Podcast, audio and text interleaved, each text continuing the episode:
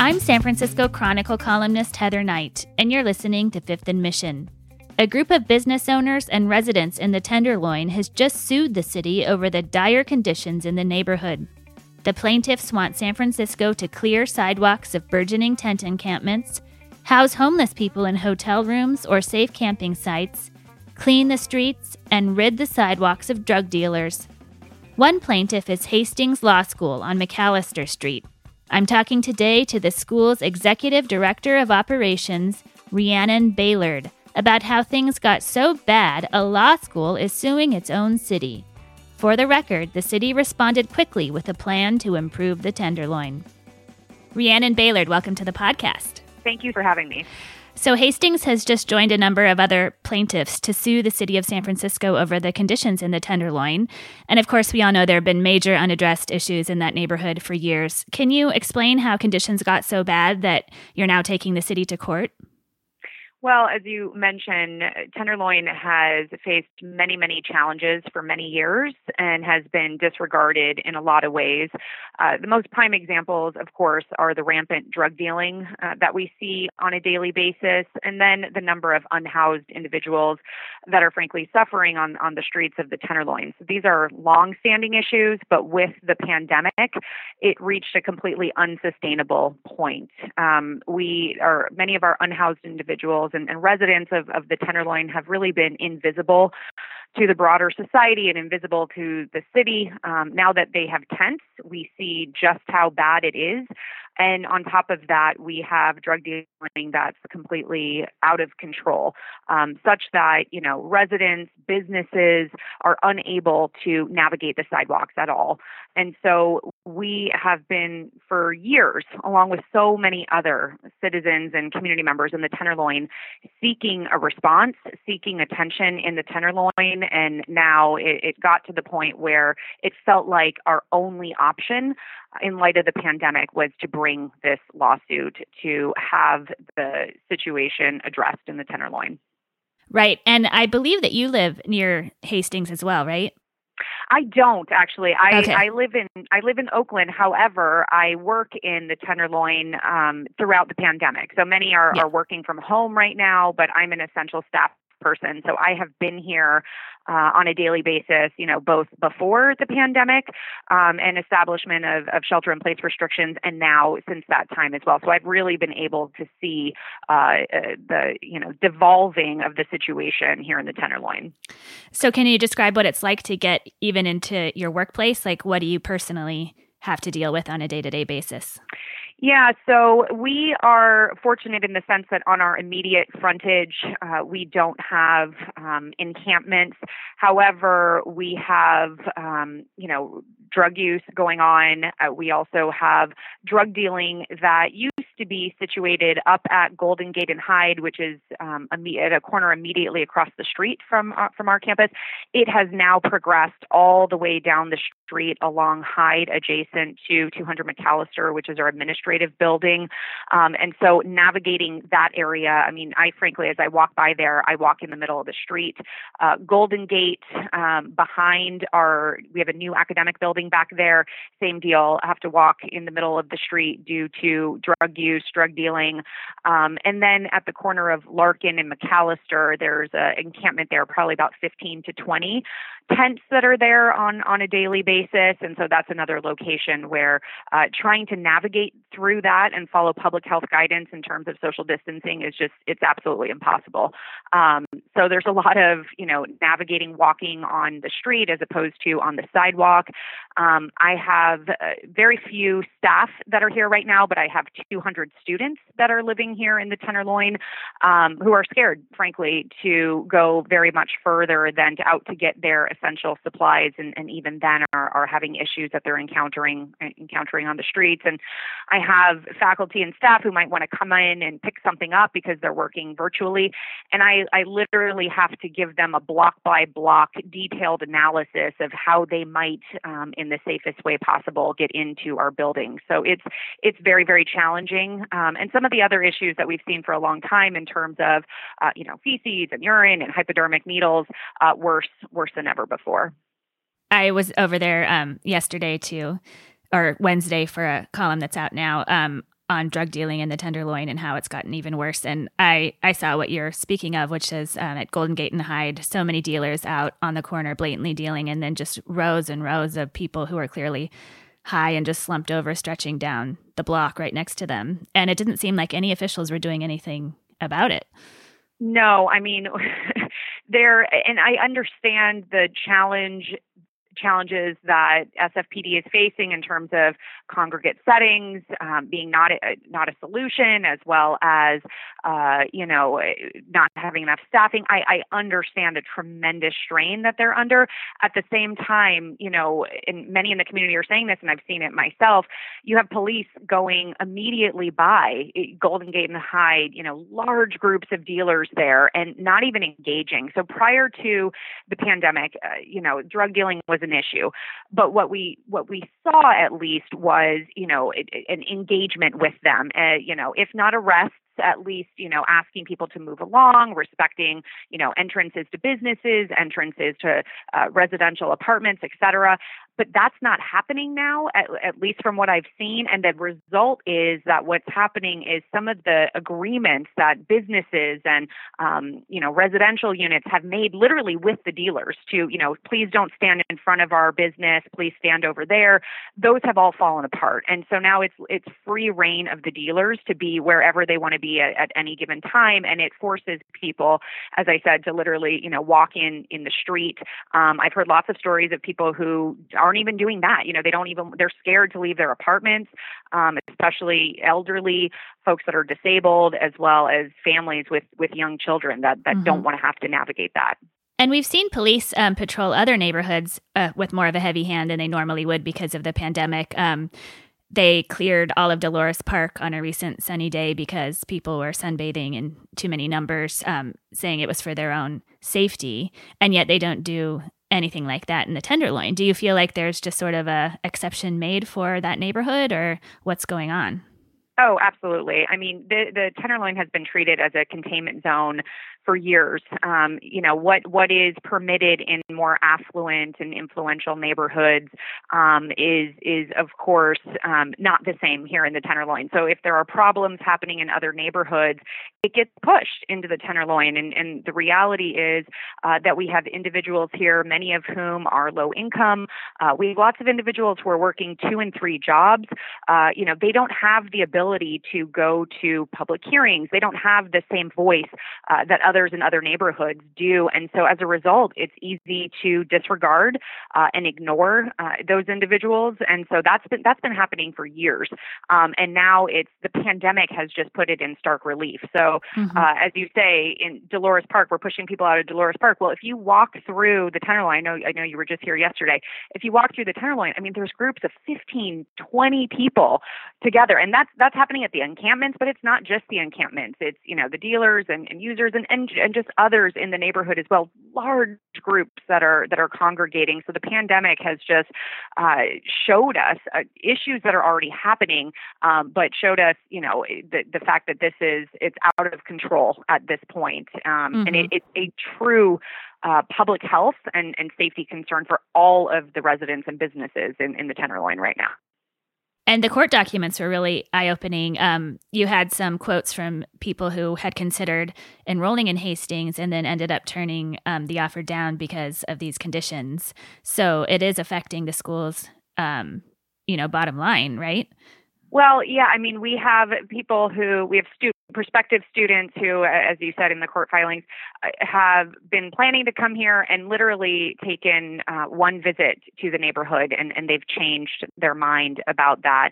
Um, but it, it, it's not the suit. We're not bringing the suit specifically uh, looking at our, our bottom line. We, we are bringing the suit because this is integral to our role as a member of the community. Um, we have access and privilege that many in the Tenderloin don't have as an institution. And so, uh, as we were navigating and, and out with the community, uh, the voice was largely universal that what's happening right now with respect to, you know, folks being made to suffer in encampments on the street, um, as well as drug dealing that, that is that are is out of control. Uh, what's happening right now is is unacceptable. And so we what we wanted to do is we wanted to take the lead with these five co-plaintiffs to look for resolution and having the federal courts come in and be able to compel an outcome that we haven't been able to achieve here in the city of San Francisco to date, which is to address long-standing problems, but starting with the immediacy of the pandemic. I'll be right back with Rhiannon Bailard. I'm Heather Knight, and I'm back with Rhiannon Bailard. Some of the other details in the court documents I found really shocking, um, especially the owner of the Saluna Cafe saying that he had seen um, homeless people having to bathe in a puddle because there's so few hygiene and opportunities and, and bathrooms in the neighborhood. And, you know, things like that really sound like what you would see in a third world country. Did any other details that you heard from plaintiffs stand out to you? Oh, absolutely. Well, first, for the owner of, of Saluna, uh, what he has experienced during the pandemic, he had one of his business partners had a gun pulled on him, you know, straight up to the face as he tried to ask dealers to step away from uh, the front, the you know, the entrance to his business. All he's trying to do is be able to have, you know, some some business with respect to delivery, et cetera, um, and just by trying to protect his business, having his life threatened, and in fact, that that part partner was told uh, if he comes back to the business, he will be killed. And so, you know, that type of thing encountered, as well as, you know, 20 tents right in front of their establishment. Any business that's trying to survive after the pandemic, any business, no matter where you are, it's going to be a challenging time. But to be a business that, that's trying to survive post pandemic, in addition to being in the tenderloin, it's incred- incredibly challenging. Um, I heard stories from, you know, our co plaintiffs. Uh, Randy Hughes is an individual who uh, is unable to get down the street to get his basic supplies. He's in a wheelchair, um, and so to try to navigate the street, he he he goes down and he tries to ask people to move politely. Um, verbal altercations at best, you know, physical threats um, are common. He he is himself going down the street in a wheelchair. Heard multiple stories from individuals who lots of families living in small studio apartments, multiple families in small studio apartments, haven't left the house. Um, you know, one person will go out to get groceries, but everybody else has remained in the apartment because they're scared. They, do, they, they don't want to take their children out. Um, and actually, since we filed this suit, we have been inundated with people reaching out to us from the community, sharing their own personal stories and wanting ways in which they can engage and they can participate and they can support this effort. We've heard stories of individuals who have sent in 7,000, one individual in particular said he sent in 7,000 different complaints, you know, 311, letters, letters to the city, letters to public works, et cetera, and has documentation of all of it to no avail. And, and, um, you know, due to an encampment that, that exists. And, and this actually predates the pandemic as well. So this is a community that is, that is suffering. Um, it, it actually actually makes me think of Dr. Howard Pinderhughes out of UCSF. He looks at community trauma, and he specifically has focused on the Tenderloin uh, as a community that is suffering collective community trauma, what they of what they experience on a daily basis. Uh, and now with the pandemic, it's made things you know a hundred times worse than it was before because the feeling is, you know, we were being ignored before and that was that was a challenge. And now we are being ignored despite the fact that we are in absolute free fall and this is an absolute emergency crisis situation. And in response to the lawsuit the city um, basically sounded like they were blaming you for not being patient and waiting for their own plan to be announced which they were apparently right in the middle of making coincidentally. Um, what did you think of their response yeah, well, you know, the tenderloin can't be patient anymore. I mean, we can't, we don't have any more time to wait. We have been, uh, you, you could say we've been patient for years, despite the fact that you know so many in the community have been reaching out and and seeking change. Uh, but the but the bottom line is there's no time to wait anymore, and the plan that was released frankly, you know, I, I, appreciate that there was an assessment done. I actually participated in that assessment. Um, but what has resulted from that plan, which is a preliminary plan, by the way, that has been released you know, seven or eight weeks after the establishment of a local health emergency. Uh, what has been set forth in the plan is a plan to further institutionalize and sanction uh, a containment zone in the Tenderloin because what it discusses is deployment of resources to encampments on the sidewalk. Now, I absolutely, and we absolutely support providing resources to folks that are unhoused and that need water. They need toilets. They need wash stations. These are all immediate needs. And at the same time, to do that on the streets of the Tenderloin not only is not addressing their needs appropriately, but it's also not addressing the needs of the broader community in terms of residents and businesses. Uh, what we would like to see is um, the sidewalks cleared by providing either access to the hotel rooms that we've been hearing about, and I, I, know there's been some deployment there, but more access to those hotel rooms, or safe alternative camping sites on public owned land uh, that are not adjacent to businesses and residents and that have services and resources provided there. And so to provide that immediately and work on that as opposed to deploying resources on the sidewalks, sanctioning encampments on the sidewalks, not addressing drug dealing at all. Uh, the plan itself specifically said uh, it listed drug dealing and it said we will follow the recommendations of the San Francisco Police Department. And, and obviously, that's not gotten us anywhere to date. Uh, so I don't think it will in light of the pandemic as well. So immediate response to both of those actions. And, and something that was actually suggested um, actually a few weeks ago by the Tenderloin Community Benefits District in a letter that they sent, but I've heard it rumbling throughout the community as well, is, you know, there's a large public space uh, at Civic Center Plaza um, mm-hmm. That's a place where you could deploy resources, water, et cetera, um, and it's not immediately adjacent to residences. It's not immediately adjacent to small businesses.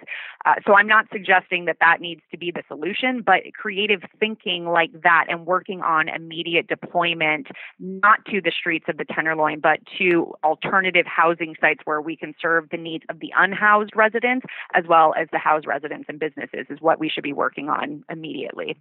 Why do you think that the Civic Center idea hasn't gained traction? I have some ideas, but would love to hear from yeah, you. Yeah, I mean, I mean, I think that the optics of it probably aren't viewed as positive for City Hall. Mm-hmm. I frankly think the opposite.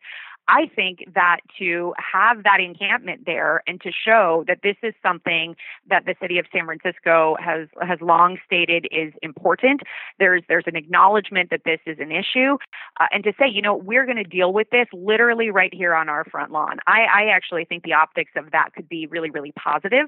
Uh, but I, I assume I, I I don't know, and I haven't heard any response from the city on that particular suggestion. But I assume it's a concern about optics of having you know encampments set up right in front of City Hall. Yeah. Well, um, there was a big encampment in front of City Hall when Art Agnos was mayor after the earthquake, and he was a one term mayor, so that might have something right. to do with it. Um, right. Uh, you have survived the serious questions, and now it is time for our lightning round. Okay, great. I'm uh, still trying to make people smile during these bleak times with some lighthearted questions. So, yes, it's critically important that we have joy and, and laughter in addition to focusing on the challenging things. So, that's good. Exactly. So, the very important question is where is your favorite place in San Francisco to get a burrito? Oh, well, my favorite place to get a burrito. I actually, this is terrible, but I don't know the name of it. It's just a block away from here, um, from Hastings. And it's right on McAllister Street, but I don't know the name of it. But that's where that's I always okay. go for my burritos. Cool. Where is your favorite place in the city to get a stiff drink? Oh, okay. So my favorite place is Zombie Village. Mai Tais nice. all the way. what was your first concert? My first concert um, was Faith No More, but I grew up in Hawaii, so it was not in oh. San Francisco, but um, seeing Faith No More in Hawaii. Oh my gosh, I was 15, so you know, I think it was how how long ago is that? Uh, dating myself, but like 1995 in Hawaii, Faith No More. And actually, my parents though took me to see Aerosmith when I was real young, when I was like six or seven. So that was my first technical concert. Uh, mm-hmm. Uh, but my first concert that I chose to go to was was Faith No More. So what what island did you grow up on? Oahu. Oh, nice. What was the last book you read? Uh, the last book that I read was uh, this sounds terrible, but this last because the title is terrible, but it was actually really good. Uh, One Thousand White Women and mm-hmm. it is about a um, a true historical event, which is that um, the Sioux Nation was went to Washington D.C. back in the 1800s, and in an attempt to have peace between the United States and Native Americans, uh, offered up something that was uh, traditional in their tribes, which was if you uh, have intermarriage in between tribes, you then have an affiliation. So hmm. this this Sioux chief went to Washington D.C. and said, "If you give us 1,000 white women, we will assimilate." Um, and that's actually a true event that happened, but the response was no. And in this book, it looked at what would have happened if the response was yes. And so yeah. it was one of these fascinating things. That it was, uh, you know, formed in, there was some historical accuracy to it, but a fictional approach to it. So yeah, interesting. really good. Yeah. I'll have to add it to my list. Yeah. Um, if you could ma- wave a magic wand, what is your one wish for the Tenderloin? My wish for the Tenderloin would be to have visibility, recognition, and to be treated the same way as any other citizenry within San Francisco. Um, and and that would amount to uh, not permitting activities in the Tenderloin um, that aren't permitted in, in other neighborhoods, and allowing the Tenderloin to have a voice and giving the Tenderloin community autonomy uh, in the direction that they want to go. And will school start at Hastings like normal this fall? we are dealing with that right now. Uh, so we're doing recovery planning efforts in terms of looking at what it'll look like from a COVID 19 perspective. Uh, however, at the same time, we also have to consider not just what's happening inside our, our halls, but also what's happening outside our doors. So our plan is all systems go within public health guidance, of course, uh, but that we will have uh, fall students here returning to the campus. Um, but of course, we're going to have to do some, you know, virtualization, et cetera, uh, just mm-hmm. based on limitations from public health guidance. But yes, our plan is to resume at the normal time in the fall, which is in August for us. Okay. And last question What is something you always make sure to squeeze into your busy day?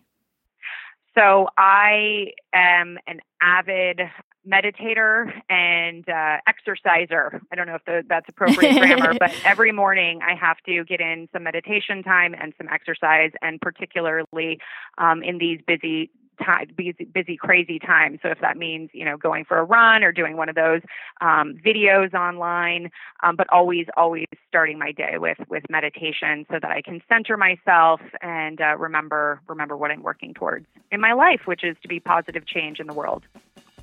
Great. Well, thank you so much for making time for me today. It was fun to talk to you. Thank you so much, Heather. I really enjoyed it. Thank you to Rhiannon Bailard for joining me today, to King Kaufman for producing this episode, and to you for listening. Fifth and Mission is a production of the San Francisco Chronicle. If you like this podcast, please consider becoming a financial supporter of the largest newsroom in Northern California. You can sign up for a San Francisco Chronicle membership at sfchronicle.com slash pod.